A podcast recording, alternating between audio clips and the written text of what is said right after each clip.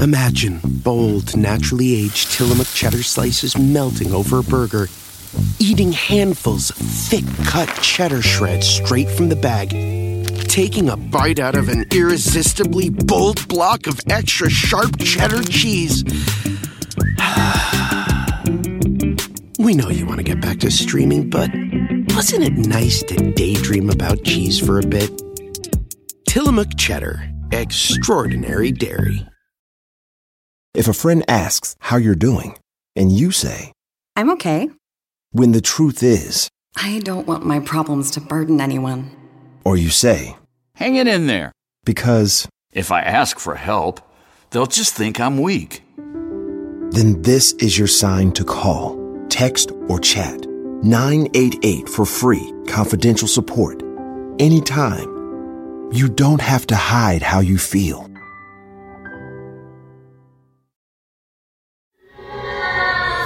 Whether thou art a ghost that hath come from the earth, or a phantom of night that hath no heart, or one that lieth dead in the desert, or a ghost unburied, or a demon, or a ghoul, whatever thou be until thou art removed, thou shalt find here no water to drink. Thou shalt not stretch forth thy hand to our own.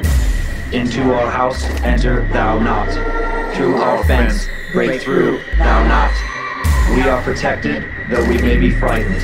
Our life you may not steal, though we may be scared to death.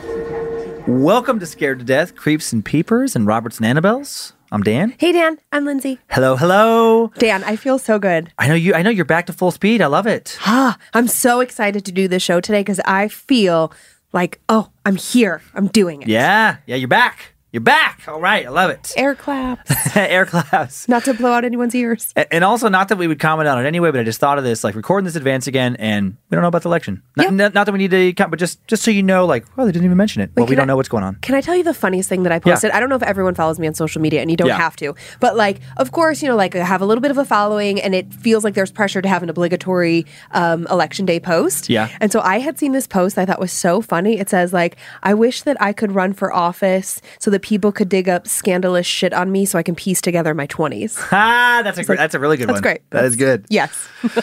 uh, very cool, scared to death list tea in the store at badmagicmerch.com. Uh, demons, ghosts, alien abductions, black eyed children, shadow people, possessions, cursed dolls, cryptids, and crystals. All the things we do here. All the things. And then, uh, very excited for our first donation announcement in honor of Veterans Day. We're making I love a I love giving away money. we're making a Bad Magic Productions donation of ten thousand uh, dollars to veteransfoodpantry.org this month. Dan, ten thousand dollars. I know it's exciting. It's Oh very exciting. I want to talk more about how we got to that point at the end of the show. Okay, so this money comes from the combination of the Time Suck and Scared to Death patrons. Uh, we've been doing this for a few years on Time Suck. So happy to be doing it here as well now. Thank you, Roberts and Annabelles. Alan and Linda Erickson founded the Northwest Montana Veterans Pantry and Stand Down over 20 years ago to serve the veteran community of the Flathead Valley in Northwest region of Montana. They've expanded their operations to include a variety of other veteran services. And we know about them because their son Robbie is a bandmate of our producer Joe Paisley, Yay, Woohoo! Yay Moretta. And he has helped out our podcast in a variety of ways the last few years. Thank you, Robbie. Thank you, veteransfoodpantry.org, for what you do. Thank you to all the active and former military for all that you do and the sacrifices you've made and make. And also respect to military members in nations outside the U.S., the UK, Australia, New Zealand, and more. Everywhere we have uh, creeps and peepers, uh, we respect uh, all you guys and gals. And that's it. So link to veteransfoodpantry.org in the episode description. And I burned through the announcements as promised last week. Good job. I, I love that um, we unintentionally are both using Black Rifle, coffee mugs. Yeah, they're just 'cause they're black. Well, but talking about Veterans Day, and this is a Oh. veteran owned and operated company. It was absolutely. It was intentional. was- yay, I thought of. We thought of this for sure.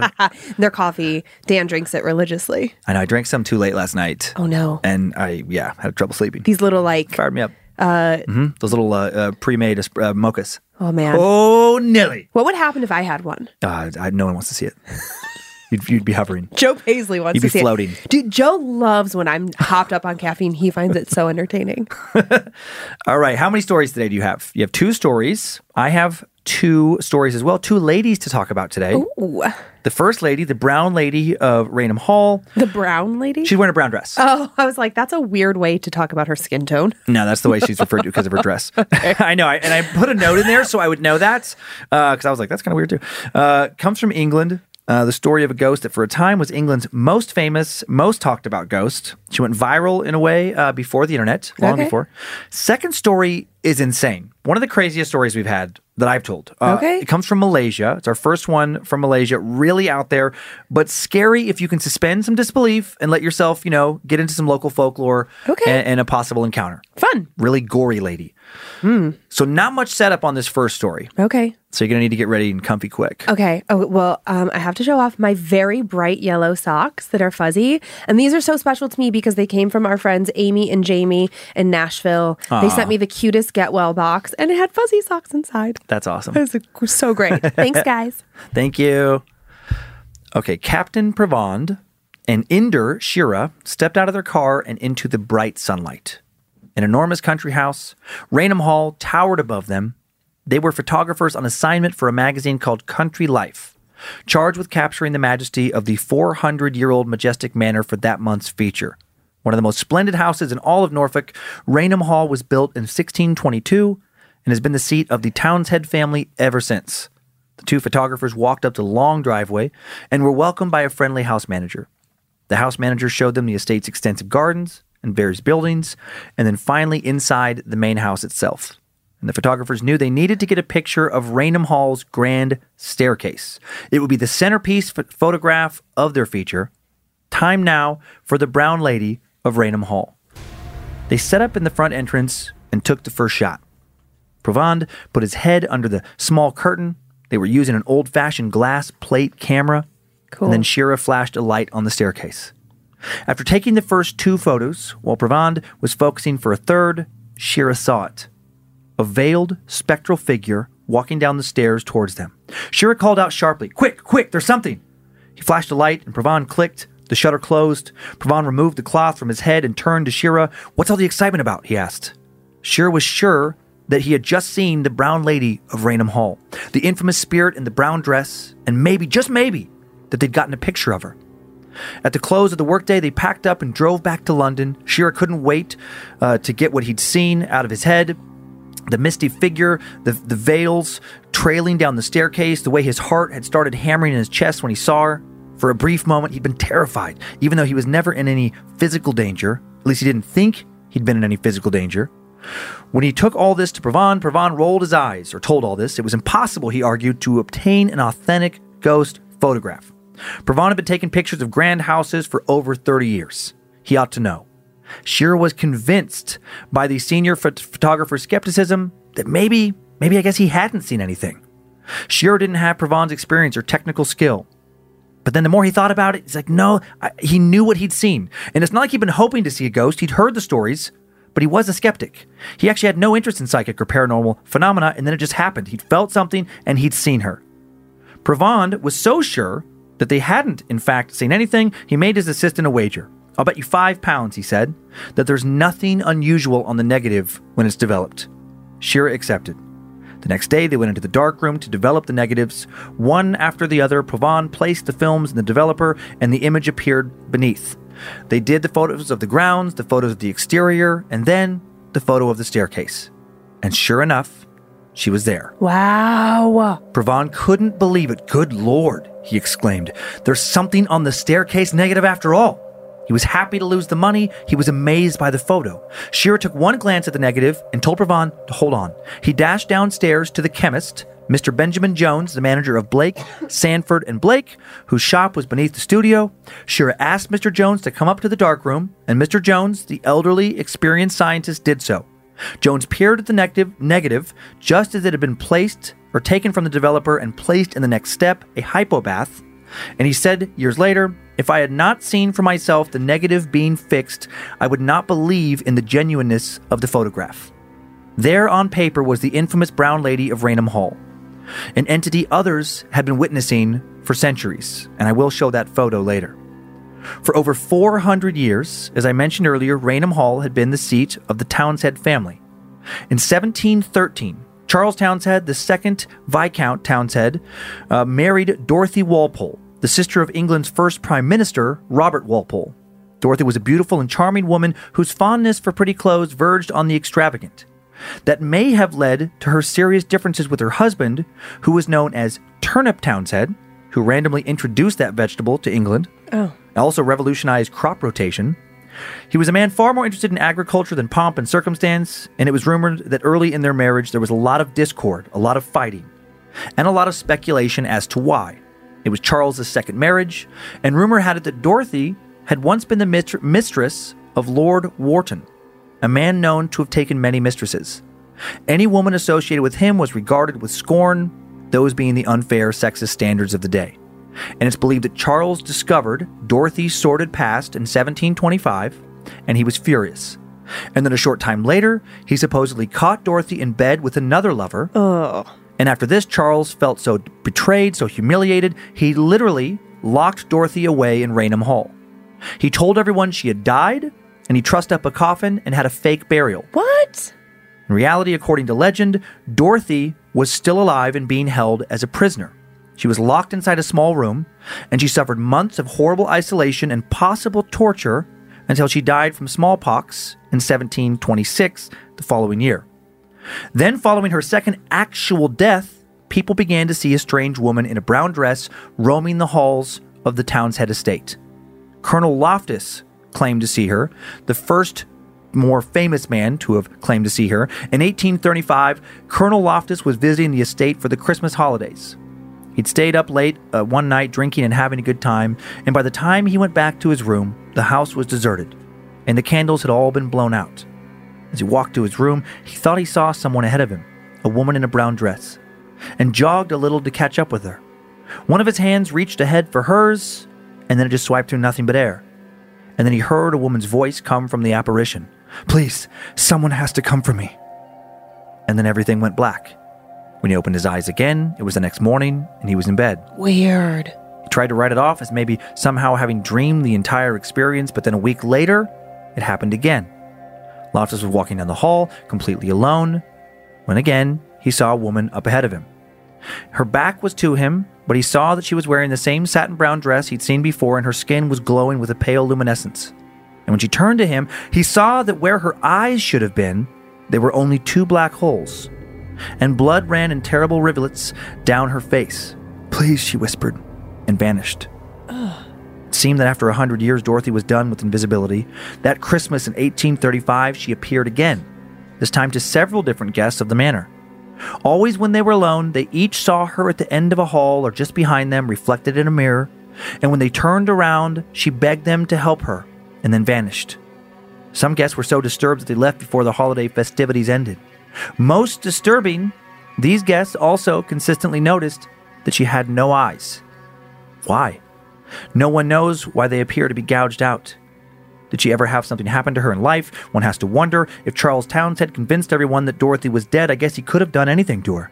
He could have tortured her as much as he liked, punishing her for her indiscretions, and no one would have ever known. A few years later, she was spotted again. The British Royal Navy officer and novelist Captain Frederick Marryat, a friend of Charles Dickens, was staying at Raynham Hall. A curious and skeptical man by nature, he decided to spend the night in the room in which she was most frequently seen, near the tower in which Dorothy had supposedly been locked for that long, horrible year. He studied a painting of her, but she didn't appear that night, or the next, or the night after that. But then a few days later, Marryat was walking down an upstairs hallway with two friends when they all three suddenly saw her. She was carrying a lantern that seemed to glow with a strange white light. Marryat and his two companions hid behind a door, and then she found them. As she passed by in the hall, she smiled at Marryat, and Marryat felt his stomach turn. Her grin was diabolical.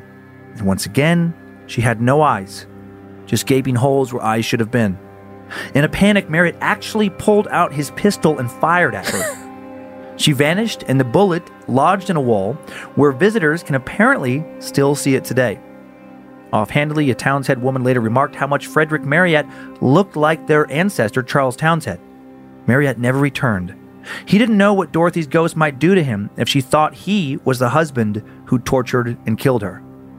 A few years before all of this, King George IV also claimed to have seen her when he passed through Raynham Hall on business. So many sightings. He said that she stood beside his bed wearing a brown dress and that her face was pale and her hair disheveled. Frozen in bed, he could only stare up into the deep holes where her eyes should have been until she disappeared, and then slowly he came out of his paralysis. The Highness, His Highness declared on that day, I will not pass another hour in this accursed house, for I have seen what I hope to God I may never see again. In 1926, Lady Townshend's uh, own son had a run in with this ghost. He wouldn't tell anyone exactly what had happened, but he insisted that every portrait that featured Dorothy be removed from the premises at once. Dang. He never spoke of her again, and a couple years later, he left Raynham Hall for good. So on that afternoon in 1936, did Shira and Provand capture the ghosts of Dorothy in a photograph? The photo was published in Country Life, and in 19 in, in the January 4th, 1937 issue of Life magazine, it caused a national sensation. Paranormal researcher Harry Price interviewed both the photographer and the assistant, declaring that the negative was entirely innocent of any faking. Have other skeptics questioned the validity of the photo since? Of course. Can anyone prove that it is 100% for sure a forgery?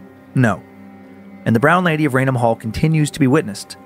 In the 1960s, the late uh, Marchioness of Townshend, uh, term for like uh, the wife or widow of a marquis, uh, a nobleman ranking below an earl and above a duke or a count, told Dennis Bardens that she'd seen Dorothy several times.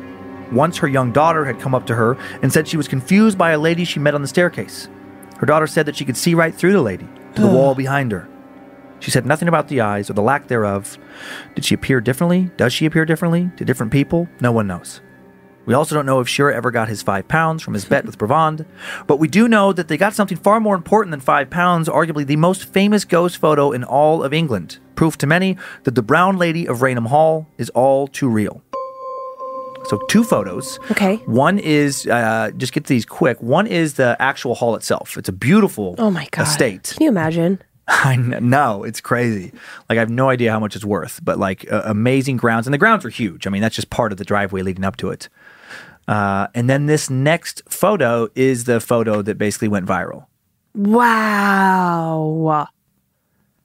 Wow. That's so vivid. Right, it caused yeah quite the sensation. And I think I kind of misspoke a little bit there, but it was published in two magazines from what I understood. Okay. you know the the Country Life and I, and then I th- I think another magazine called Life, unless it was just they were just using shorthand to refer to the same thing. Oh, but, yeah, yeah. But whatever, uh, inconsequential detail. The point is this this caused caused you know quite the sensation. Well, I mean, I can see why. Like, oh my God, if I saw that in a photo. Right. I, so, okay, a couple Yeah. things about this story. The story actually didn't freak me out.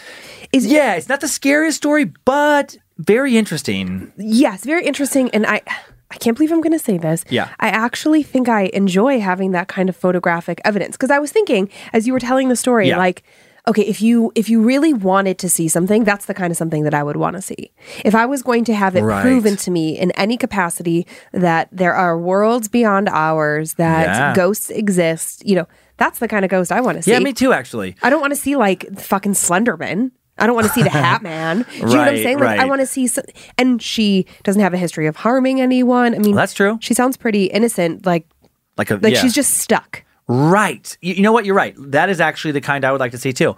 If especially like um, it is such a classic kind of like ghost sighting. Yeah. England has such a history of you know the paranormal, and I mean to stay in some like old manor Mm-hmm. where there's this kind of legend about what may have happened 400 years ago. Yeah. And then to see an apparition in the hallway that others had been seeing for centuries. Right. That's kind of best case scenario for, and then you get to go home and ha- have your life back. Well, and that's the thing is, it's like we've talked about so many haunted hotels or this place, that Right. place, and I've often said like, oh, I would never stay at the, that place. No, thank you. Right. I would stay there. You would stay at Random Raynham Hall. Yeah, I would- would go and investigate that because it, it Yeah. feels again, it feels innocent. Yeah. She okay. she doesn't she doesn't bother me. Um, I did. Uh, I was having some funny thoughts about Charles and Dorothy, Mm-hmm. and I just thought like, yeah, I love to be fancy, and mm-hmm. you don't, Oh, and I man. don't, I don't want to be punished for that. I'm not gonna kill you. okay, good. I'm not gonna lock you up. Okay, good, good, good. How did they verify for sure that Dorothy didn't die the first time? Is You there any? Was there any? I will say with the sometimes I don't like to dig too far. Yeah. It's just like that's the legend. Yeah, so let's stick with it. Yep. So I just I'm like, you know what? I'm just gonna let that go and, and not try and skepticize it, which is not a word. Uh, It is now. yeah, I, I I don't know if it's totally, but that, that that's the legend. Sure, sure. Yeah. Okay, and then I have one other question that is related but not related. Yeah. Okay, so you're talking about the Loftus guy? Yes. Yes, like the Yeah, name the of Colonel. like the Uh-huh. Colonel, and then it made me think of Michael Loftus, and The then comic. yeah. uh huh, and then it made me think about that like rap video thing that you did with Oh him. yeah, I don't know where that is online. I it don't is. know. That was so funny. Yeah, I was supposed to do a sketch comedy show for the History Channel. They aired the pilot. Yeah, I just didn't get picked up. yeah, and I was in it as one of the writers, but it was like uh, American Wise Ass. it was it was That's what it such was a called. great idea. Yeah, yeah, and that, and, and that was my favorite part was this Beastie Boys style rap. Oh rap. my god, it was about the so War of funny. 1812. Yes, and so I, I meet like, unfortunately, that, that, yeah. name like took me out for a second, and I had to really force myself to not just like break sure- into laughter thinking about you because I remember you were like shirtless with a vest or something. I was in good shape then too. I You were? I was in I don't compar- remember. comparatively. Uh, I yeah, that might be out there on the web somewhere. Oh yeah, well, Ameri- American Wise Ass. Yeah, sure. good luck. If somebody finds it, send it to me. yeah, I don't. I, I want to see it again. Uh, are you are you ready to move on to a much stranger paranormal tale? Yes, Dan, I am. This is an interesting one for sure. Okay, okay. I'm unlike ready, I'm unlike ready to get anyone we've told. I think. Okay. Well, before we head halfway around the world to Malaysia, we need to take a quick in between stories sponsor break. This show is sponsored by BetterHelp. What are the things that weigh you down on a day to day basis? What kind of stress are you holding on to? Do you spend much of your day going over things in your brain over and over until they are so distracting it affects your mental health? Well, don't worry, you're not alone. We all carry different stressors, some big, some small. When we keep things bottled up, the results can be negative. Therapy is a safe space to get things off your chest without fear or judgment. It's a place to work through what is heavy on your mind and heart so that you can feel lighter and happier. I'm always holding on to something. It's the way my anxious brain works. I'm continually worried that I've done something wrong, that I've hurt the feelings of someone I love, and that I have let someone down. I'm stressed that I'm not being a good enough mom or wife. I panic that our life will implode at any given moment and it'll all be my fault. Thankfully, I have an amazing therapist who helps me talk through each of these scenarios. After each and every appointment, I feel lighter, happier, and more capable of showing up as my most authentic self. Get it off your chest with BetterHelp. Visit betterhelp.com slash scared to death today to get 10% off your first month. That's betterhelp, H-E-L-P dot com slash scared to death. Looking for a new show to dive into? Well, go to Hulu and see what's new because Hulu has new stuff all the time. Like the full season of FX's epic limited series Shogun, FX's new international spy thriller The Veil, starring Emmy and Golden Globe winner Elisabeth Moss. And don't miss the all new crime series Under the Bridge, inspired by shocking true events and starring Riley Keough and Lily Gladstone. It's all new, and it's streaming now on Hulu. Summer is just around the corner. Who's excited? I know I am. With the warmer, sunnier days calling your name, the last place you're going to want to be is in your kitchen, cooking and meal prepping. Make your life easier with Factor's no prep, no mess meals. Factor's never frozen, always fresh meals are dietitian approved and ready to eat in just two minutes. Think of all the extra time you will get outside in the summer sun when you aren't wasting hours in the kitchen. I think I speak for everyone when I say that the summer is the busiest time of the year. We are all trying to cram in as many things as possible, from concerts to vacations and everything in between.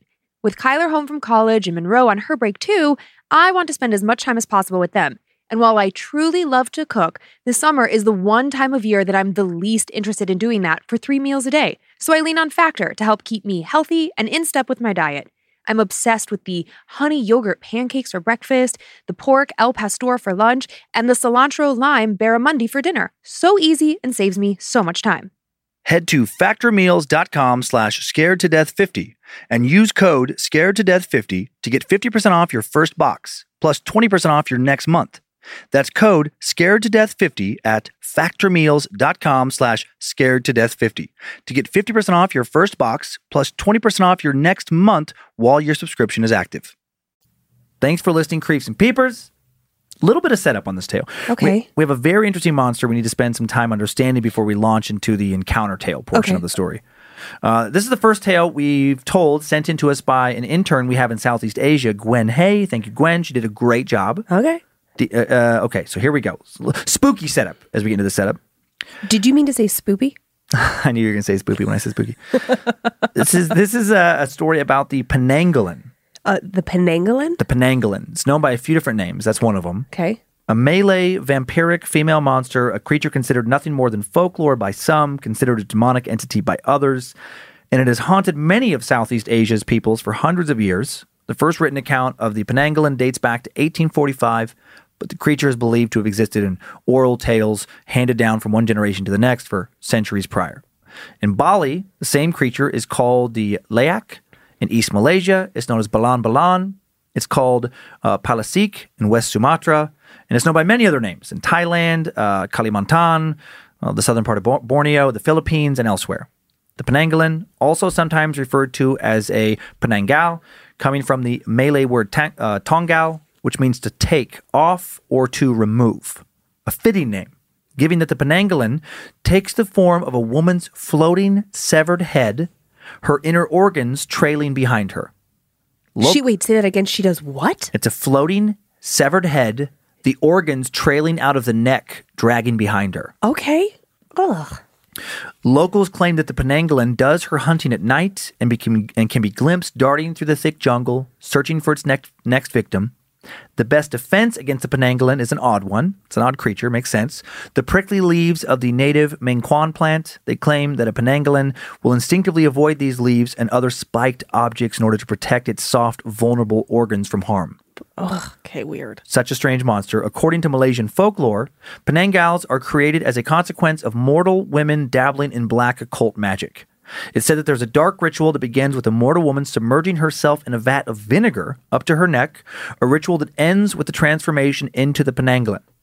And those t- terms are interchangeable Penanggal, Penanggalan. They're choosing to be the Penanggalan. Yes, according to most uh, stories. Some also believe that you can be uh, turned into a Penanggalan uh, through being cursed via black magic, but generally it's a choice, is the thought. Most of the stories peculiarly, peculiarly, oh my God, Peculiarly. peculiarly, I didn't realize that word was so hard to say, uh, revolve around vinegar. Uh, the most common origin story is the old tale of a man who witnessed a young woman completing this ritual. The nude young maiden was taking a bath in a tub once used for storing vinegar, and when the man walked in on her, she twisted her head around to look at him, and when her head should have no longer been able to continue twisting, it kept twisting, separating from her body, and then her organs and entrails ripped free from the neck down. And then the newly born Penanggal flew across the room and attacked, dripping venom with her innards still trailing after her. The man fled, barely able to escape with his life and tell the tale. And many in Malaysia who believe in the Penanggalan seem to believe uh, uh, that this this creature. You can see it and just not have known you've seen it. It can disguise itself. It can, it's probably walked right past you, maybe spoke with you, or maybe even shares the same bed as you. Ugh. Uh, most seem to think that women who choose to transform into Penanggals uh, through black magic are able to return to their bodies at dawn and then pass themselves off easily as normal women by day. These women supposedly achieve their transformation through routinely soaking themselves in vinegar so that their organs shrink back enough down to fit through the opening in their neck wound.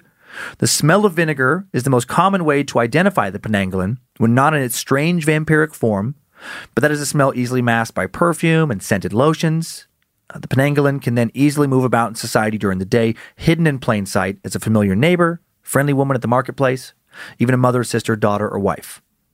As a child in Malaysia, Aaliyah believed in stories, uh, or believed in stories of the Penanggalan. Then, as she grew up, and they, they became spooky but ultimately silly tales.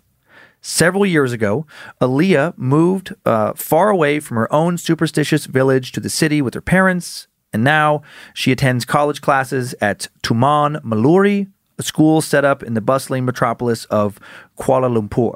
Stories of the Penanggalan were uh, nothing more than folklore to Aaliyah, stories told to naughty, younger children to keep them from wandering too far out into the forest, stories told to keep them safe inside their homes and their beds at night.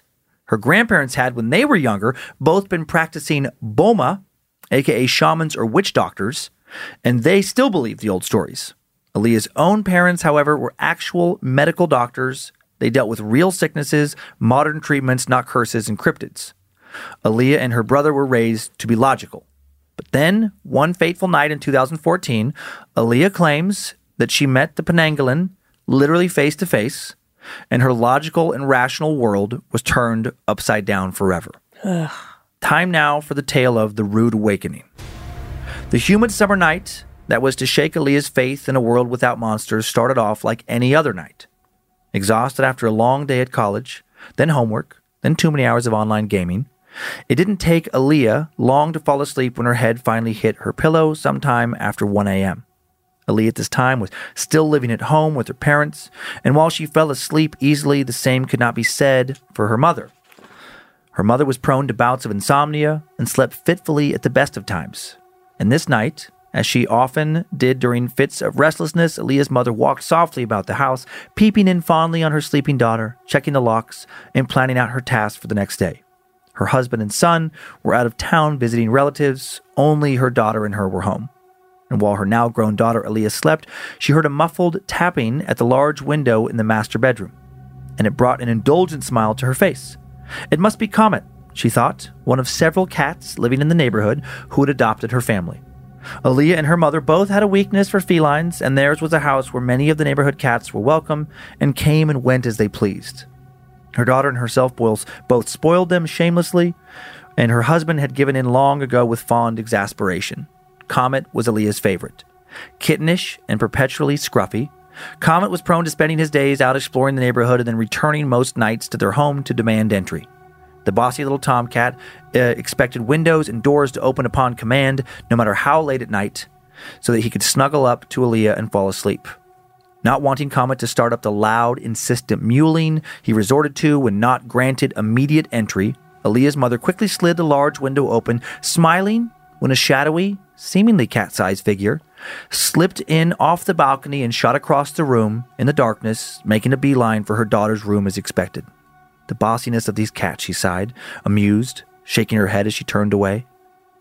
Now that she had let Comet in for the night and satisfied uh, herself that all was well in her home, her mind was able to relax, hopefully enough for her to sleep, and she headed back towards her bed, hoping to drift off into dreams.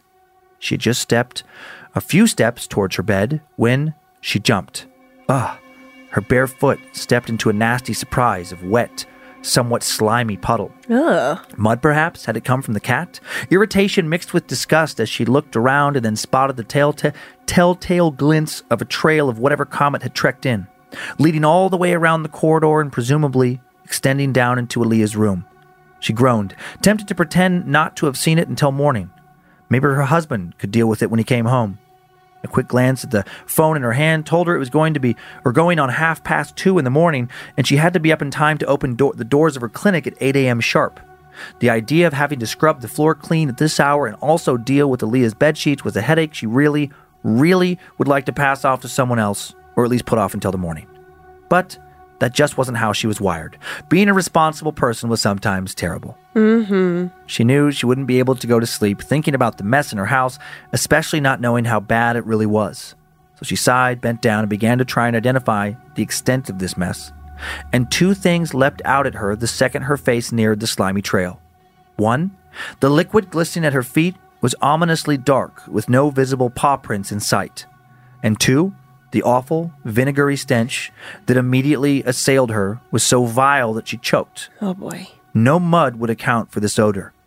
Then, as the first tendrils of fear wormed their way into the pit of her stomach, while her mind raced to understand what was happening, the screaming began. Moments earlier, Aaliyah had been sleeping soundly when she dimly registered the creak of her door opening. Then she felt the weight of something climbing atop her bed. Comet, she decided, without opening her eyes in the darkness to check. Her favorite furry friend seemed to be moving a little slower than usual this night, but Aaliyah was too sleepy to, for this to bother her, barely awake as she was. Oh man. She figured the cat must have had a long day as well. Comet, baby, she mumbled affectionately. Come here. This was routine by now. She reached out from sheer force of habit, already slipping back into slumber. Good kitty, she sleepily slurred, tugging the animal towards her. And then, like her mother just a moment before, the smell hit her. The pungent, powerful smell. Her eyes flew open as she instinctively recoiled. Aaliyah would later describe the initial smell to her mother as floral, like jasmine. Not not pleasant. It was overwhelmingly sweet, as if the flowers were wet and rotting, though, and there was also, of course, the hint of vinegar. This fragrance was quickly followed by the sickly, dirty aroma of blood and pus. It was incredibly disturbing to wake up to the stench. More upsetting than the smell was the sensation of what she'd just touched. When Aaliyah had reached down and touched what she expected to be a cat, she found herself instead cradling handfuls of long, wet human hair. Ugh. And it was so cold. The freezing temperature of the slimy, moist thing in her bed jolted her awake. She immediately realized that whatever she was touching, it was not her cat. It was not any cat. When she opened her eyes and sat up in bed, in the middle of the night darkness of her room, Aaliyah could just barely make out the shadowy silhouette of a disembodied head. Oh. A human head she had almost brought to her chest to cuddle, and that was when she screamed. When she let loose her blood curdling cry, the creature flew into a frenzy of action, attacking and attempting to seek its frantically chomping teeth into any part of her it could reach. Aaliyah half sobbed, half shrieked as she began to slap and kick wildly, desperately trying to keep the horrific creature away from her exposed shoulders, neck, arm, and face. She then felt a scrape of unmistakably human teeth against her forearm and howled as the area immediately flared up in agony. Aaliyah remembered the stories now from her childhood. This was the pen- Penanggalan. The nightmarish creature was as poisonous as it was vicious. Her spastic efforts to fend it off increased alongside her terrified screaming. It felt like the cold slime it trailed had gotten into the cut it made and burned. Aaliyah would go on to tell her mother in the aftermath that this was no normal burn, nothing you could get from a hot pan or a carelessly held candle. She compared it to grabbing an ice cube with already wet hands, the kind of cold that might as well have been from an open flame based on the hurt it caused. And where was Aaliyah's mother amidst this chaos? She was busy grabbing a weapon.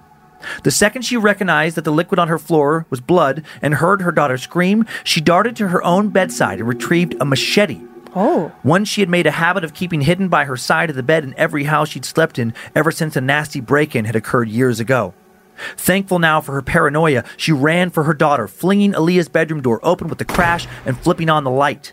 The stench she'd faintly detected earlier now assaulted her senses with the force of a physical blow. It stunned her and froze her in her place for a brief moment. And then the sight of a screeching Aaliyah besieged by a floating head, entrails and all, spurred her back into action. The Penanggalan. The word flashed instantly into her mind. Gone now was the coolly rational doctor. She was her Bomoh parents' daughter again, and she was a mother desperate to save her child. Leaving the machete sheathed so, sheathed so that, so that she didn't accidentally slice open her daughter, Aaliyah's mother joined the fight, wielding her weapon as more of a bat than a sword. She lashed out in wild swings that stunned and hurt both the Penanggal and now her fully hysterical daughter. Oh my god. But the creature continued to attack. The blows weren't enough to stop it. Aaliyah's eyes were open wide in pain and fear. Aaliyah's mother, her eyes darted frantically around her daughter's room, desperately trying to quickly come up with a plan to save her girl. Her eyes landed on a tiny square window in the corner just by her daughter's desk. She had an idea. With her usually fearless, stoic daughter screaming, piercing her eardrums as well as her heart, she tore herself away from the nightmare scene and flung the window open. Meanwhile, the Penanggal continued to attack and bite its teeth near Aaliyah's face. The creature's stench engulfed her, its putrid breath now hot and sticky on her face, the burning agony of her still fresh wound, the crazed hatred gleaming in the creature's black eyes, it all overwhelmed her, and she feared, despite her mother's efforts to save her, that she would soon die in her bed. Aaliyah's mother was in tears now, tugging on the rarely used window. She struggled to open it as a monster, a literal monster, continued to attack her daughter behind her. With a desperate cry to God, she finally managed to yank open the little window in the cramped corner, and now she returned to Aaliyah's bed once more wielding a sheathed machete. She returned to attacking. Now, between her machete strikes and her daughter's efforts to push the creature off of her, the Penanggal was finally successfully dislodged, and Aaliyah was able to create some separation between her and this beast. Then she heard her mother scream, Not my fucking daughter! Each word hissed through gritted teeth, accompanied by a fierce slash. Aaliyah stared in shock at the surreal sight of her always polite, always collected mother, caught up in some nightmarish mimicry of baseball, wielding a hefty machete as a bat against a floating human head. Then she saw a glint of the street lamps outside on the steel of the weapon her mom had finally unsheathed the blade. Aaliyah could no longer tell which of the three of them was screeching at this point. The whole scene could not possibly be more surreal. Her mother was now stabbing at this creature with murder in her eyes. Aaliyah made herself as small as possible to top of her bed her covers pulled up to her eyes, watching her mom take swing after swing. The Penanggal seemed to finally be tiring. She now watched as her petite mother grabbed a fistful of the thing's hair and swung it towards the open window. Go to hell! Aaliyah's mother screamed as it flew outside before immediately slamming the window shut. Aaliyah stared on in disbelief as her mother rushed, her, rushed to her side and caught her up in a fierce hold, ignoring the mess that was poor Aaliyah's bed. Her hands moved swiftly in practiced motions as she checked her daughter over for injury. Aaliyah yelped in pain when her mom made contact with the still burning wound on her forearm. We're okay. We're okay. We're okay, her mother chanted. They collapsed against each other, crying in relief and shock. It was over. Mother and daughter alike eventually fell silent as they set about grimly cleaning up all traces of the encounter. Aaliyah found an entire hunk of her own hair on the pillow, Ew. which partially ex- explained her throbbing head. She'd barely registered how close the Penanggal had gotten to her before her mother had snatched it away. Aaliyah let her mother guide her gently to the shower and made no protest when her mother insisted on waiting just outside the door while Aaliyah scrubbed her skin raw, trying to erase the lingering sensation of the Penanggal's touch. She got dressed, obediently let her mother fuss over her for the first time in years, cleaning her scrapes and wounds, then forcing a glass of water down Aaliyah's ragged throat before both women finally went wordlessly to bed, where neither would manage to get much sleep. For the next week, Aaliyah's mother and her slept in the same bed. When Comet the cat came by, his identity was verified via flashlight before he was allowed into the house. All the windows were shut and locked each night. The next weekend, done with her work at the clinic for the week, Aaliyah's mother brought her daughter back to their village to visit Aaliyah's grandparents. Her mother urged Aaliyah to recount the entire experience almost as soon as they were seated. When the full story was laid out before them, her grandparents, grandparents exchanged a grave glance but said nothing while her grandmother's freshly brewed tea cooled on the table between them. Atuk, I know you two can help us understand. Aaliyah tugged beseechingly on her grandfather's wrinkled hand. She looked at her grandmother and laid her free hand atop her grandmother's trembling fingers as well. Opa? Aaliyah pleaded. Her grandparents sighed, and her grandmother finally broke to silence. This wasn't random, she said, looking steadily at where Aaliyah's hand rested on hers. Your Atuk and I have never heard of a Penanggal daring to venture into such an urban area. And you both say it specifically knocked on your window for entry and went directly into Aaliyah's room? Aaliyah's mother nodded her head. Then, after a long dramatic pause, her grandmother said, It was sent. Sent? demanded Aaliyah. Excuse me? At this point, her grandfather finally spoke, his sudden booming voice causing all the women to jump. Sent! He thumped an indignant fist on the table, rattling the untouched teacups despite his wife's reproving glance. Some coward was stupid enough to try and buy a Penanggal's obe- obedience and sent it out like a dog, he yelled. Aaliyah's mother asked indignantly, Why would it be sent after Aaliyah? Who would want to do something like that to her? How do you even buy a Penanggal's servitude? Aaliyah interrupted. You agreed to feed it. That's how, Aaliyah's grandmother replied. Animal blood, a few drops of your own blood, it all satisfies its hunger. You feed it and then it does what you want. Her husband cut in, picking up where she left off with the ease of long habit between husband and wife. This kind of deal is actually more common than you'd think, though a Penanggal is definitely a more unusual choice of vengeful spirit. More violent for one, less easily subdued. Finding a Penanggal is hard enough, convincing it to recognize you as a master harder still, and the hardest part is that you can't back out of a deal like this. Not without a great deal of trouble. Most people won't go through it even if they can find someone who knows the necessary ritual. That thing is going to hurt that owner's family far more than any enemy it's been ordered to go after. What your Atuk means, her grandmother continued calmly, is that if the owner dies, the deal does not. That Penanggal is going to sick itself on the next closest family member of that owner, and will keep on doing so whether or not that family realizes they have a supernatural inheritance. I can't imagine anyone admitting to their family they used black magic, so it's probable that this Penanggal is being kept as a secret, vengeful little pet. And if the family doesn't know what they've inherited, they can't keep up the deal of feeding it when the owner dies. What the fuck? Aaliyah's grandfather now continued her grandmother's message, and when that poor family unknowingly breaks that deal, the Penanggal will turn on whoever it's decided is its master and feed on them instead. Why did it come to us? Her mother asked. We have no enemies. We keep to ourselves. We offend no one. Aaliyah's grandfather sat deep in thought for several moments, and then he said, It got the wrong house. His wife nodded. Aaliyah's mother silently blinked at the unexpected answer, and in any other situation, Aaliyah would have laughed. And laughed at the absurdity of the subject of this conversation. She spoke, her voice rising in disbelief. You're telling me that my Aaliyah got attacked because that thing got the wrong address? Her grandfather spoke again. You can send spirits after people, but spirits can get mixed up. especially if you send it after someone with a big family spread out over a big area. They're not necessarily intelligent. He paused thoughtfully and then said, I doubt that Penanggal will bother you at all again uh, once the owner figures out it's made a mistake. Ali didn't know whether to cry with relief or again laugh at the ridiculousness of all of this at this point. She asked, What if this was not an accident? What if it is coming for me? How do we stop it? There must be some kind of ritual, right? Aaliyah's grandparents shook their heads in unison. Aaliyah had never seen them so exhausted, so ancient seeming as they did now, their faces lined with worry. Her grandmother spoke. We just have to hope it is not coming for you, that it comes for someone else. Aaliyah thought about some other poor person being attacked in their sleep, someone who might die. So I guess we won't know until it strikes again, will we? Aaliyah asked her grandparents. The sorrow in their eyes was their answer. Aaliyah shared this story some time ago. We don't know if the Penanggal ever returned. What? I said it was a fucking crazy story. It's crazy. And then that ending is. I was furious last week. I am. I mean, I'm not as furious, but it got the wrong address. Get the fuck out of here. That's the folklore. This story, I, what, what I like, uh, for, I mean, I, I, I'll admit, I was a little hesitant. I'm like, I don't know. Right. But we've covered other cryptids. yeah.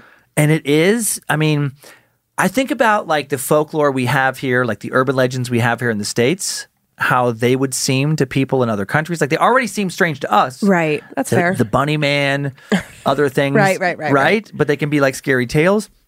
And I, I have the feeling that in Malaysia, right. when you've grown up with this folklore, this is going to be a more frightening tale. And I just like that it just shows the type of horror folklore that exists in other parts of the world. And check out, these are just some artist renditions of this thing. So here's our first concept art photo of this. It's just a crazy, nasty looking. It's Medusa esque. Yeah, yeah, with the entrails all floating around. Um, let's go to this next one. This is just more concept art. I found the art to be cooler than like the kind of like I don't know, photoshopped, you know, people like things. Yeah, yeah, yeah. Uh, there's some there's some movies in Malaysia that deal with this, but none of the stills are high res. They're, Got it. They look pretty shitty. Okay. And then this this next one, one more, uh, just another yeah piece of concept art. Got it. That is cool. Uh huh. I just um I would hang that in our house. yeah, it's just such an unusual creature Yeah.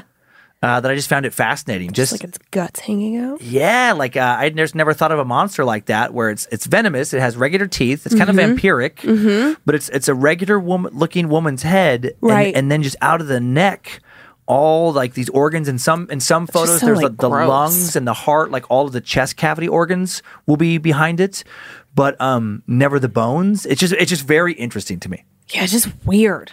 Just weird. Just weird. So for for the sake of variety. You know, Yeah, don't want to no. do exorcism shadow people stories every week. I mean- I, I really, I really like that. No, I, I really liked it too. Yeah. It was peculiar, Yes, is the word I would use. yes. Dang. Okay. Now, you- now, now, I feel like you're going to round us out with more Traditional. scary, traditional, scarier stories. Yeah.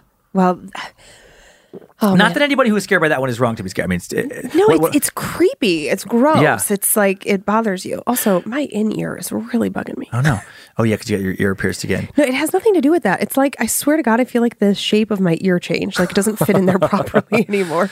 What? And and I, and I do find it fascinating what stories resonate with different people. Oh, like yeah. I, like I think about like uh, and I won't even say which one it was, but one of the stories that we told that, in my opinion, in our catalog was to me the least credible, least scary story. Yeah. And then I was talking to my sister, and that one scared her more than any, any other story. Crazy. I love that. Did we talk about on the show about your sister about what our niece said to her? Did I tell you about this? How It's not ringing any bells if it has to do Oh, with related to par- dang the it. paranormal. I wish it, it does. It has to do with Bird. Um, her daughter, who we call Bird, uh, like said to Donna, this was not altogether that long ago in the last like couple of months. Yeah. She Donna texted me and said, like, yeah, um, I think we have a shadow person in our house. And I was like, excuse you? And she said that Bird said to her something about like, Mommy, why do you and Daddy walk around so much at night in the house? Ay ay ay. And Donna was like, "Eh, we don't. oh God, and that then, sucks. And then something about like, but I heard you open my door. Like something. What? Oh God, I'll have to go back through my text messages. But it was enough for me to be like, oh, Donna, get some fucking sage and some crystals, Oh God, and crazy. you better tell it to GTFO. crazy though. Mm-hmm. Oh man. Okay. Hey, did you know that um the week that this episode airs that Friday's Friday the 13th. Oh yeah, Friday the 13th Mm-hmm. and we should tell people this the same week. Also, your birthday, Oh, yeah. November 11th, Veterans Day, Whoop whoop. Lindsay's birthday. Mm-hmm. Queen of Bad Magic. It's my birthday. What'd you get me? Uh, well, the ring on your Oh, finger, yeah. that's part of it. Well, this is And- my wedding ring. Dan bought me a different ring. I'm yeah. not wearing today. Yeah, yeah, yeah. And then you'll get some other stuff. Okay. Do I, Okay. do I have to put in a like request list? Sure, Normal- you nor- can- you can. normally, You don't normally have I to, have to. I don't have to. Okay, well then I won't. We'll see how you do on your own. Okay. We'll see. If Dan's not back here next week, you know that he failed epically. if Joe's sitting there instead, Perfect. you're in the hospital with two black eyes. Oh man. Oh man. Okay. You ready to go to Hawaii? Yeah. Okay, We haven't been there a long time on the show. True, true. Okay, so uh, this story comes from a fan, Shannon, uh, who grew up in Hawaii. And I, I was kind of sharing this before the show. Dan and I discussed the stories just a little bit so that we know what we're getting into a tiny bit. And uh, it, the setup on this, I don't actually find to be that terrifying. But then all of a sudden, it takes this turn that is like, holy shit. I didn't see it coming. I reread these uh, last night and I was like, oh, yeah, I forgot how actually spooky this story is. Okay. Okay, you got Layla? I do. Okay. Hello there. I've been a longtime fan of all things scary. Last month, I was introduced to your podcast by the lovely lady that does my hair, and I was hooked. Awesome. As, yeah. As I was listening to the stories about Hawaii, I decided that I had to submit my own experiences to you as I noticed some similarities to their stories and my own. Mm-hmm. I currently live in Phoenix, Arizona, but the experience that I'm going to share with you takes place in Hawaii on Schofield Barracks, about 20 minutes away from Pearl City. Do you remember that story we had in Pearl City? Like the tree came crashing yes, through? I do. Okay. Yeah, yeah. And we'd had another Hawaii story before that. That was um, that one I told about the lady in the middle of the road. Oh, oh, fuck. I still think about her. Mm-hmm. Also, when we told that story, I had said to Joe, I was like, okay, you know what we should do one night? I'll tell you, like, Dan and I are going to go to dinner, and then I want you to be like the lady in the road and scare the shit out of Dan. And that's how Joe dies. He gets hit by a car. Oh my God. Well, he'd be like further pa- down. I panic and floor it and run him over. Ooh. That's how it backfires. All right. Noted. Noted. Okay. All right. Let's get into it. Okay. Okay. All of my life, I've been told by my mom that I was a special kid, but not in like the confidence building and loving way most parents do. My mom said it very uncomfortably, like it was a bad thing, and refused to talk about any of the unexplainable events that have happened to me in my life. When I was two years old, my mom was stationed in Hawaii at Schofield Barracks, an army base. My family at the time consisted of my mom, my dad, my older brother, and myself. When my parents were together, we were a religious family. My dad was Roman Catholic, and we lived by his beliefs in our home. Growing up in Hawaii was fun and full of amazing adventures. But with Hawaii being a very spiritual place, it was also full of strange experiences. I always felt so torn with respecting my dad's views and our family beliefs while also respecting the culture and beliefs of Hawaii. We lived in block housing on Schofield, right next to the elementary school. The house was painted a very crisp white. All of the homes were a condo style and shared walls with the others. They all looked exactly the same and weren't creepy or spooky looking. In fact, they were quite forgettable.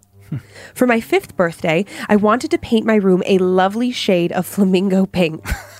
The only compromise I had to make was that my dad's favorite and very special to him porcelain statues and faces of clowns is what my room was going to be decorated in. Oh my god. Apprehensively, at the addition, my sleepless nights started. Sorry, apprehensively, I agreed. At this addition, my sleepless nights started. My room was filled to the brink with clowns, and I always had this feeling that I was being watched while in my room. And to this day, clowns still freak me out. I get it. Since turning five, I had changed from being a happy and bubbly child to a very moody and emotional one as strange things started to happen at night. My room would smell like something was burning, and there would be a, a scratching sound that would accompany it. I would cry about being so tired all of the time and told my parents about the strange scratching sounds and the burning smells, making me so afraid that I couldn't sleep. At night, I was consumed with fear, and I would stay up as long as I could with my lights on, sitting up in the corner of my bed. I had loved school, but I started doing very poorly and would get into trouble for falling asleep in class. My parents believed it was just my overactive imagination, that I was smelling the pineapple or the sugarcane fields burning, and that maybe it was the clown statue scaring me, and tried to connect my behavior to some recent change in our household. Over time, I became unmanageable and I looked frazzled. I was angry, acting out, and having behavioral issues. When told to go to my room, my behavior would escalate. I tried to avoid my room at all times and would attempt to sleep in my brother's room, my parents' room, and sometimes I was even found sleeping in the bathtub. My cousins came to visit that summer, and things seemed to be back to normal while they were there. I was the happy kid I had been before. My cousins were older than me by a few years, and I felt so special because they wanted to spend time with me during their visit. During that time, there were no questions as to where we would all sleep in the living room. I hadn't been forced to stay in my room by my parents their entire visit. My older brother and I had a very strained relationship. He had always been in trouble in the past, and I was always the good kid. I know, that's my house. he had been enjoying the fact that I had been in trouble uh, in the recent months. One day, he mentioned to my cousins that I thought there was something in my room and that I refused to go in there. Of course, that immediately turned into me being questioned and made fun of, and I felt that familiar anger wash over me again. They had planned that we were all going to sleep in my room that night to see if there really was something going on. Mm-hmm. Throughout the day leading up to the sleepover, I was a ball of nerves and stress. Just before bed, my mom sat me down and tried to give me a little pep talk. She mentioned that it was a good thing that I will have more people in my room with me that night, and maybe it would help me sleep and make me feel more comfortable. I held on to those thoughts as I tried to make myself believe it was all going to be okay. As everyone was choosing their sleeping space and making plans for the night, I rushed into my bed, onto the top bunk, into my usual corner. I settled in and starting saying, started saying my prayers before saying goodnight to my family. My cousins and brothers stopped in their tracks and started laughing at me. They told me that the devil didn't like it when people said their prayers, and that no wonder all of these weird things were happening in my room. It was because he was coming to drag me to hell. I yelled at them that they were wrong and that I was doing the right thing, and they just laughed at me. They then told me that they weren't going to sleep in my room anymore because I was acting like a baby. They picked up their things and laughed as they turned the light off on their way out and shut the door behind them. I was so mad that I let them leave without me ever turning the light back on. That night, as I sat in bed stewing over how rude my cousins and brother were, I started to drift off to sleep. I fought it as much as I could, but my eyes were heavy and I surrendered. At some point during the night, the burning smell woke me up, and the sound of scratching made me remember why I never slept in here anymore. My eyes widened, and I slowly tried to cover my body as much as possible with my covers, and repeatedly said my prayers as quickly as I could. The smell of smoke became stronger, and the sound of scratching started getting louder until it filled the room. Just as I started to feel overwhelmed by the sound and smell, it all stopped. I waited for what felt like an eternity before lowering my covers to look around my room. As soon as my eyes adjusted to the dark, I sat up and moved to the corner of my bed and looked around my room. Just then, on the opposite side of my room, I watched a dark, smoky, human like form crawl up the wall and with it make a sound with every step. Smoke was coming from each hand and foot connection with my wall. I stared frozen as I watched it climb all the way up the wall and started to slowly come my way upside down, crawling across the ceiling. Jesus. It was like it knew it had me. I hadn't seen its eyes, but I could feel them on me, and I couldn't look away. I tried to scream, but nothing would come out. With all the courage and fear I had in me, I threw myself from the top bunk, hit the floor, and ran to my mom's room. I banged on their door. I was screaming and crying that there was something in my room, but I got the routine answer go back to bed. It's just a bad dream. I continued yelling and banging on the door, but they still wouldn't let me in. I curled into a ball and made myself as small as I could and cried myself to sleep that night outside my parents' room. The next morning, I was awoken to my mom tripping over me as she tried to leave her bedroom. I was given that look of disappointment as I stood up and began crying and trying to tell her all about what had happened in my room. She attempted to calm me down and held me close. She stroked my hair and repeated that it was just a bad dream and that everything would be okay. All I could do was cry and shake my head no. My mom had the best of intentions when she offered to go to my room and show me that everything was all right. At her suggestion, I started screaming, crying, and begged her not to go. She tried to hold my hand and walk me to my room, but I pulled in the other direction. I bucked, I jumped, I did everything I could to stop her, but I was unsuccessful. I looked up at her with tears in my eyes just to see her reaction. My mom opened the door and took a step in and said, Just look, you see, it's not. My mom immediately moved me to stand behind her and slowly stepped into my room. She didn't finish her sentence, but instead she quietly looked around the room. on my pink walls across the ceiling were, oh. Were foot and handprints. What the fuck? I watched my mom as she attempted to pick and scratch at the prints to figure out what it was. As pieces crumbled off, she looked at her hands and said, It's burned. My mom moved quickly after that and took my hand to remove me from the room. The rest of the day, I watched her walk from the hallway in and out of my room as she attempted to clean the burn marks off my walls. They never came off. They were instead painted over, and with each coat of paint, it made it like it never happened. My mom talked, my mom never talked about it and still to this day refuses to. I never had to sleep in my room again, and eventually we moved. The condo was demolished about 17 years ago, and new houses were built in its place. I told my mom recently that I was going to submit my story to your podcast. She asked, Ooh, what kind of story? Mm-hmm. I told her that it was a ghost story, and she said, Ooh, a ghost story. I want to hear it. I told her that she had heard it already, that it was the story about my pink room back in Hawaii. She replied, Oh no, I don't want to talk about that, and quickly changed the subject. My mom hasn't changed one bit. Crazy. So one question, just really quick, while Yeah. your kind of page is near there. When they painted over the pink paint, I, I, was confused. Were the footprints and handprints still bleeding through the no, paint? Oh, no. oh, okay, okay. she tried to sure. wash them off and she couldn't, and Got- then and then like covered it up each with coat paint. of paint, it was Okay. like they just, you know, it's like it didn't happen. Man, yeah, that was a. I, I didn't. Well, I see what you mean by the twist. Twist now. Excuse me. Yeah, because you, you don't see it coming. And, you know, Right. it seems like such a typical, like, oh, kids, bad dreams. Like, listen, Mm-hmm. we've all been there, especially if, well, I mean, we were all kids. So we've all had bad dreams or we went into our parents' room. We've all had annoyed parents or we've been the annoyed parents. Like, I can see this unfolding with the cousins and, like, oh, you're a Mm. baby. And when you're the younger cousin, like, you're so excited when your older Oh cousins give you attention. Like, the whole fucking thing was so relatable. And then when those handprints showed up, I was like, ah. Yeah. That, that's such a. Um, a lot of times, like like in stories like that, I think about like horror movies. like like this last weekend, we started to watch Conjuring two, and you were out, which I which I get. But it's like James We'll James, talk about that at the end. Yeah, James Wan. Yeah. he He's is so good. so good, and and and that that kind of style of horror movie.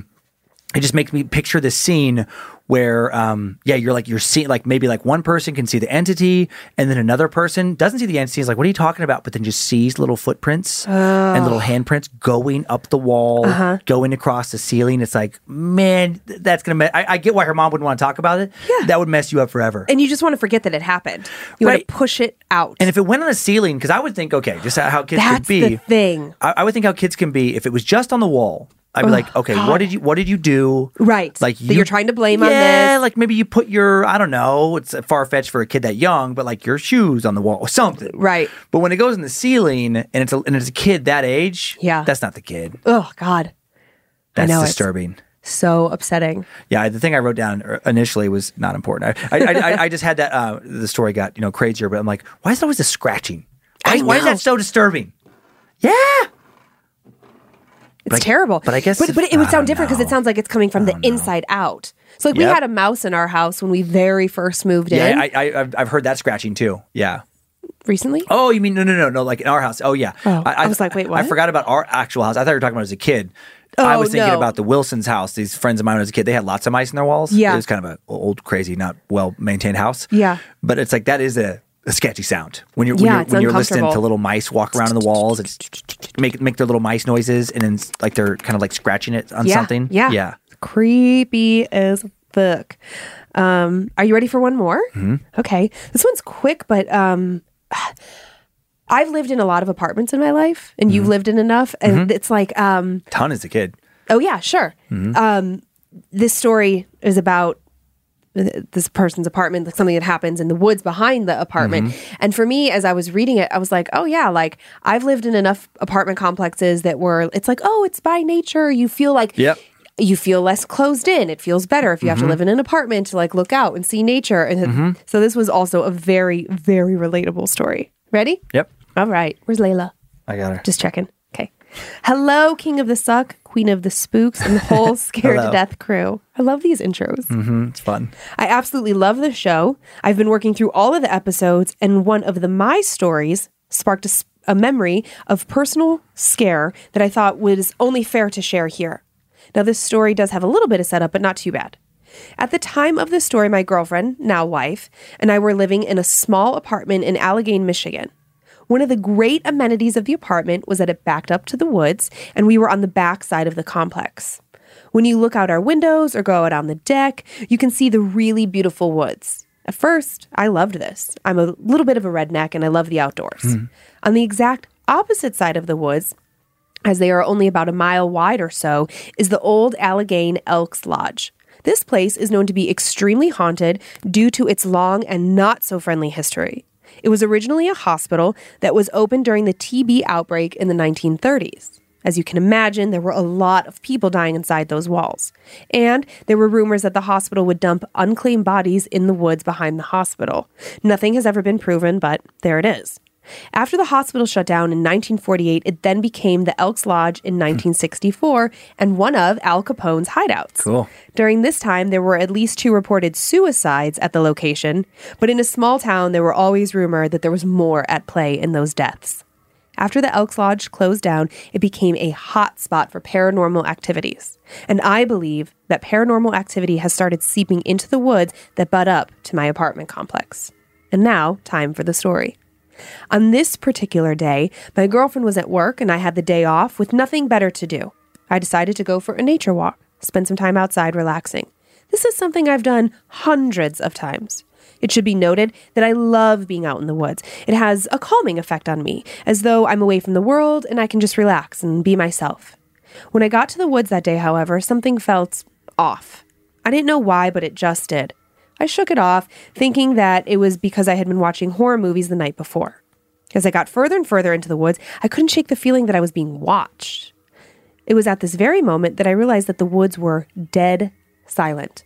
It was early fall. I should have been hearing birds and squirrels running about, but there was nothing. The feeling of someone watching me intensified, and I thought someone was behind me. I turned to look, and there he was an old man staring at me through the trees. He was maybe 20 feet from me and not saying a word. Wanting to break the silence, I tried to start a conversation by saying what a nice day it was. But no reply came. He just stood there, staring at me. Completely freaked out, but not wanting to show it, I asked if he needed help or something. It was at this point that I noticed his clothing. He had on what looked like old fashioned blue and white striped pajamas that were dingy and stained. I grew worried that maybe this man had dementia and had gotten lost. I started to walk towards him, but as I did, I noticed more strange things about the old man. His eyes were bloodshot, his face and hands were pale, and the creepiest of all is that there seemed to be dried bloodstains on his pajama top and collar, as if he'd been coughing up blood. At this point, I was only about 10 feet away when he simply started to disappear right in front of my eyes. Completely freaked the fuck out, I wanted out of those woods ASAP. I ran as fast as my legs would take me to my apartment. At some point, I had to stop and catch my breath. I heard something behind me hit the ground, and I quickly turned to see what had made that sound. But nothing was there. Then it happened again and again, always behind me and always getting closer each time. Not knowing what was going to happen next, I booked it. You can bet that I ran the rest of the way home, straight up to my apartment, and locked the door. I closed all of the windows and blinds just to be safe. I never have gone back into those woods again. We still live in the same apartment, but we're hoping to move. Love the show. I hope this scared you at least a little bit as it horrified me. Keep up the good work and keep freaking me out. One of your creeps, Andrew. Thank you, Andrew. Yeah, what is it about? It, it is interesting, like with, with apparitions. I mean, I, I, they're not always like you know, like older or little kids, but I don't know why. Like little kid, old man mm-hmm. scares me more than anything in the middle. Then, like a 42 year old Right. middle aged woman. Yeah, yeah, like like a random, like you're 30, you're 40, you're 50, you're 60, whatever. But Yeah. if it's like 75, 80, or like five, Yeah, it's maybe just because of like a, the horror movies or something. maybe. But um, yeah, that is, that is yeah that it and, and, that, and that's interesting how like when he saw like it was so vivid Right. initially, Right. You know, before it like faded, w- went away, whatever. Right. Those are those are those are extra disturbing too. Where it's not like it uh, initially appeared as an obvious spectral. Maybe I can ra- Right, like- rationalize my imagination. It's like a dude, and the dude just vanishes. Well, and it's so like um to me, okay, so when I lived in LA, I lived in the Oakwood apartments at one point in time, which are like over in Burbank. And I was like, I could totally see this happening. There's like some um, area like around there where you could go hiking and like you know there's there is some actual not urban sprawl so i'm like oh yeah like i could i could have decided to go for a little like hike or a little walk in the area and then if i saw an older person who seemed disheveled i would i would go to them and Yeah. i would be like oh my god are you okay because you know i have parents that are getting older and we have aging grandparents and Right, it's like dementia's real. it's very, very fucking real. And Mm-hmm. people get lost and these things happen. And I also watch a little bit of This Is Us and she gets lost and she's losing her mind.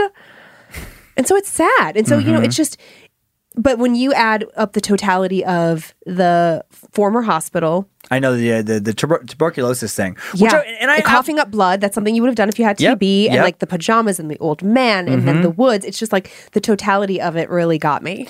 And I do absolutely believe that in some cases they just dumped bodies, and not in some and not in some sinister, nefarious No. way. But it's like, you know, uh, it, it does cost money to you know give somebody a proper burial or whatever. And if you have these patients who kind of just end up at your sanatorium, Mm-hmm. who, who you don't even necessarily know who they are, or Right, it's or, not- or they just don't have any family. I mean, Well, I don't know. What, what I- I, I- I don't do kinda get it. What I don't think happened is I don't think that like patient in bed two, room one hundred five died, and they just chucked the body outside. I think it's like the patient's been there for a minute. No family has come forward. This is the Mm-hmm. thirties, not fucking. 2020. So, how do you find family? Like, you do the best you can. And I think it's a bummer that they didn't incinerate the bodies. But, you know, it's like the hospital's being overrun by a TB outbreak. What the, Mm-hmm. f- like, you have to clear out that bed. What else are you supposed to do? I don't know. I mean, yeah, it's like yeah, yeah, you gotta like just dump the body, or you gotta have a good taxidermist who has a good sense of humor, and you make like a weird Army of the Dead. You know, I think are the two obvious choices. I knew that you were taking that somewhere like potentially weird and Because I had a weird glint in my eye. uh huh. But I was nervous that you were going to talk about like necrophilia or something. Oh, interesting. That, that's that's the obvious third choice. It's like yeah, you got to dump the bodies, Necrophilia or, or army. you got or you got to stuff them and make a army of like w- kind of like wax sculpture looking people at the front Dead entrance for fun, bodies. for funsies, or you take them to the basement and fuck them. Yeah. you know, There you go. Like you can't leave that option out. Mm-hmm. You know, because people enjoy that. you get it. Yeah. It took a weird twister at the end. Oh my Uh, God. I, uh, sometimes when we say things like that, Mm-hmm. I get so nervous that someone is going to take that out of context and make me look like a lunatic on the interwebs. like, like the cops are, right. ma'am, ma'am, do you practice necrophilia? I think the more more realistic option is somebody we just lost. I don't know, probably three listeners.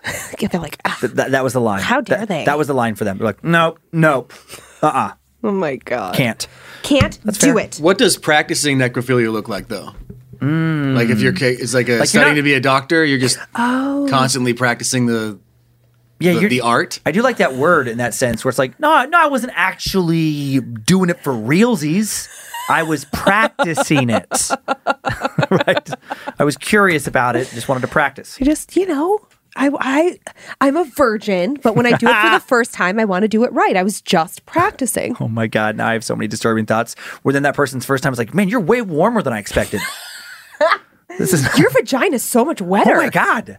You have a very warm vagina. Oh my oh. God. Now we've really Oh, lost some listeners. Now, yeah, I seven, eight, ten. I, I wish there was like a little counter just on the background. Like out, out, out, out. So funny.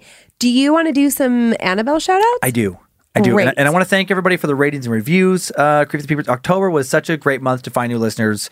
We had so many extra listeners come over to the podcast. It's crazy. Yeah. In the last six months, the audience size has doubled. So thank you Yeah. for telling your friends. If you're the hairdresser, telling your client, like Right. any, any way you're All spreading this around, helps. we appreciate it so yeah, much. and and we hope that people who came for Halloween extra spoops, we hope you stay. Mm-hmm. We have such a fun community here. Uh, we have a great Facebook group. We don't usually talk about necrophilia at all. Nope, this is a one off. Mm-hmm. And uh, yeah, like stay tuned after all the shout outs. We're going to talk a tiny bit about our uh, Patreon that we Mm-hmm. do. So yeah, it's, it's just a fun community. So quick Annabelle shout out shout outs. Thank you. And thank you for helping us with the donation. Uh, we have Morgan Vandeveer, Jason Eason, Thomas Winiger, Jesse Fortenberry, Danielle LaMonica, Evan Van Buskirk. now this is the name we have. I'm strongly guessing this is not a birth certificate name. we have Tater Nuts 560. Thank you, Tater Nuts. We have. We have Jen Jen. Tater. We didn't lose Tater Nuts with the necrophilia talk. He loves us. Tater Nuts is further in.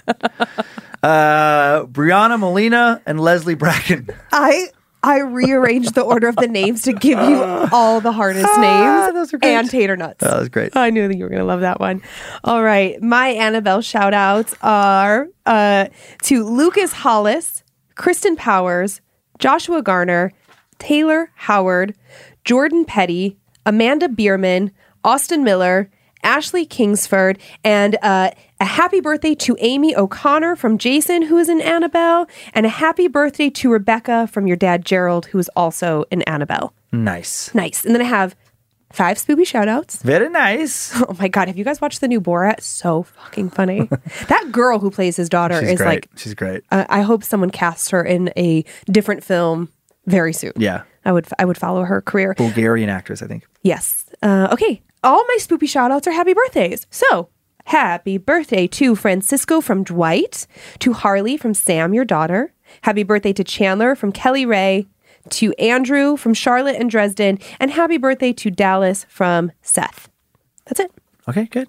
Good, stuff. And you wanted to say some nice things about the uh, donations. Oh yeah, so I just um, backstory? just like a you know we're at the end here. So if you don't like this part, this is your chance to exit. Uh, I was just thinking back about um, how our fans here, if they're not time suckers, they Mm-hmm. don't really know like how that Patreon donation situation like even came Yeah. to be a thing.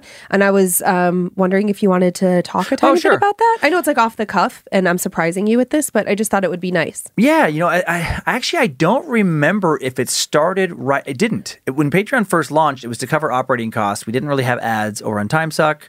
Needed help. Needed more than me. Needed like an employee and different things. Right. And then once we um, surpassed our operating costs, then it was, uh, hey, we're going to do this now. We're going to take twenty percent above. Uh, it was like ten thousand, you know, a month like that, like to to to give to charity. Right. And and then now, and, and we've done that for like two years, and it's just been it's growing every month. We've given to so many different kinds of charities. It's been so cool. hmm We've given to like uh, you know the uh, Equal Justice Initiative. We've given to uh, law enforcement, military. Uh, we've given to domestic violence. Uh, we, we've given to um, like you know helping like victims of like various storms and things. I mean, really, truly, we try to balance it out. Yes. You know, um, We've gotten to give to like some things that Yeah. Mm-hmm. maybe like you wouldn't know about. Like um, there's a fan of Time Suck who runs marathons in Boston. It's I think it's like the Mm-hmm. MR8 Foundation. Um, But like you know he wrote in and said like hey like we're trying to raise money and it's Yeah. you know uh, it was started because the Richard Martin Foundation. This kid died in the Boston bombing. Right. You know or you know uh, just last month we gave to a cool charity in St. Louis called Girls in the Know Mm-hmm. that you know is teaching young girls about their bodies and I mean how to use Yeah. a fucking tampon. Like I just remember reading it thinking like, God, how is no one talking to them about this stuff? Yeah, just- so it's just just- such just- a wide variety. Yeah, we try to like really vary it up, you know, like Yeah. people who need food, people who need shelter, you know, and and then just like you know, uh, some some charities that could be considered with everything being politicized uh, on the left, some Please. some charities that, that, that are could be considered on the right. Like we try to spread it around because we know we have a broad audience, Yeah. and, and we want and we know that just a lot of different people need help, and, Right. and it feels so good to be able to help give it. Mm-hmm. And then now because we have the uh, scared to death one, I, I've just blown out the operating costs, Right. And now it's just twenty percent of everything, Right. so of the gross, not So- of like the net, of No. like what we get. Yeah, so it's like it Yeah. comes right off the top. It's the first thing we do at the beginning Yeah. of the month. The way that like Patreon is, it like takes a minute for it all to the fees and all the things to be deducted, and for us to get Yeah. some money in our bank accounts, and then immediately we reach out to the charity of the month and Yeah. uh, we make the donation. And I mean, ten thousand dollars is not a small amount. No, and for us, and for more of like a regional charity, that's going to go a long ways. Yeah, and, and we do Yeah. try and think about like, can we donate to someone like like not that the Red Cross isn't deserving, because but- sometimes we do national ones. yeah, it depends. But we but we tend to lean towards smaller ones, True. so that you know hopefully the donation makes more of an impact. And Mm-hmm. and just so you guys know, I mean, Dan and I.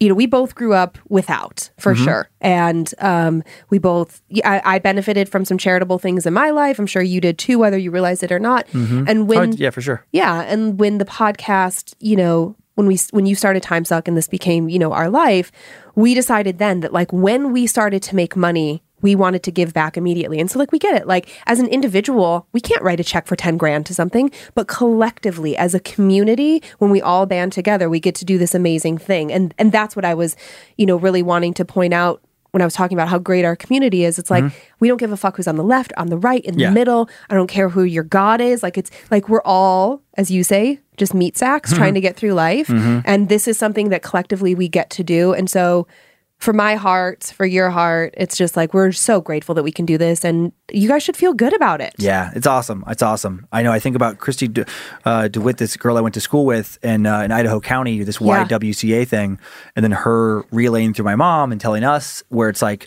You know, she was able to get somebody out of a domestic abusive situation, A like really boom, bad situation. because she has flexibility with the donation we made that she Yeah. wouldn't have through uh, government funds. Yeah. that don't have to be all kind of regulated, Mhm. and she can just be like, "Nope, here's your um, here's your uh, money for your plane ticket. Here's money for this. Here's money Yeah. for that. Get out." So Yeah. it's awesome. It's very cool. And Very that, cool. And that's uh and that's our show today. Yes. So thank you for continuing to send in your personal tales of terror to my story at scared to death podcast.com. You can email us for everything else at info at scared to death podcast.com. Uh, thanks to Logan and Kate Keith, social media, badmagicmerch.com, producer Sophie Evans for helping with story curation, Joe Paisley for doing the producing, directing, custom soundbed creation today, Heather Rylander for organizing the My Story emails, and uh, also, oh my gosh, I keep forgetting like his um uh, the, the custom sound beds. Zach Cohen. Zach Cohen. Yeah, I gotta like put that in the template. And special thanks to intern Gwen Hay for that second tale coming from Malaysia. Yeah. Nice variation there.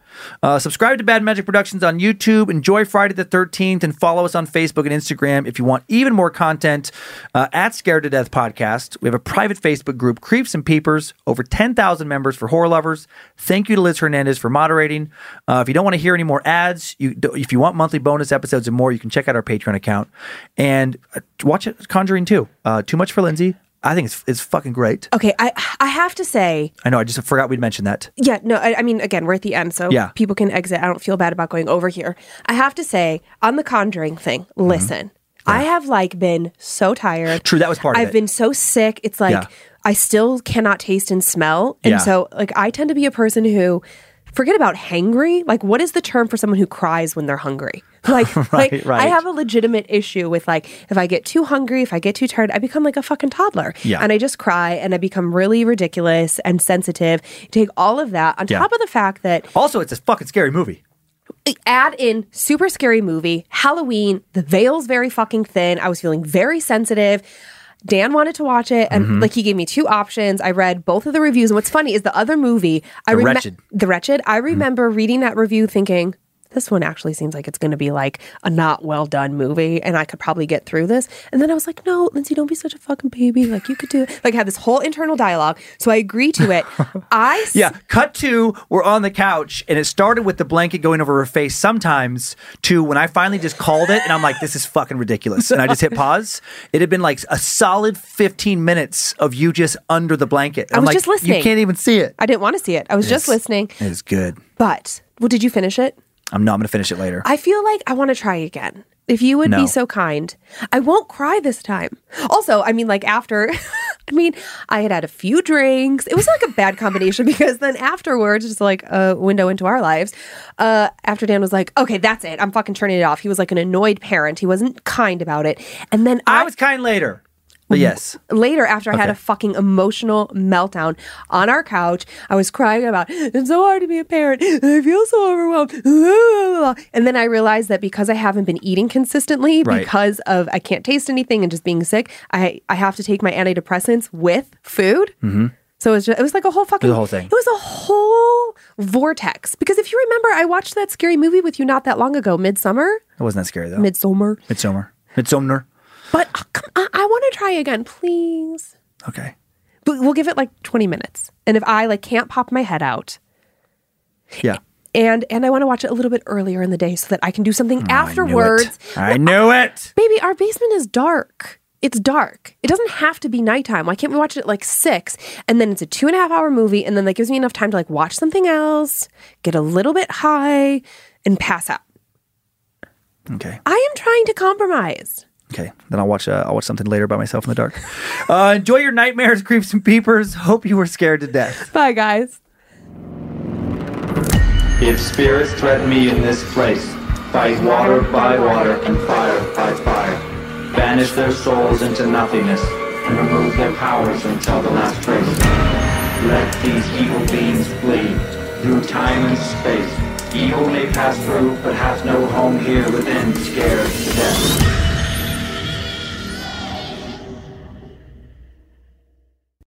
Imagine bold, naturally aged Tillamook cheddar slices melting over a burger, eating thick cut cheddar shreds straight from the bag. it's nice to dream about cheese for a bit. Tillamook cheddar, extraordinary dairy.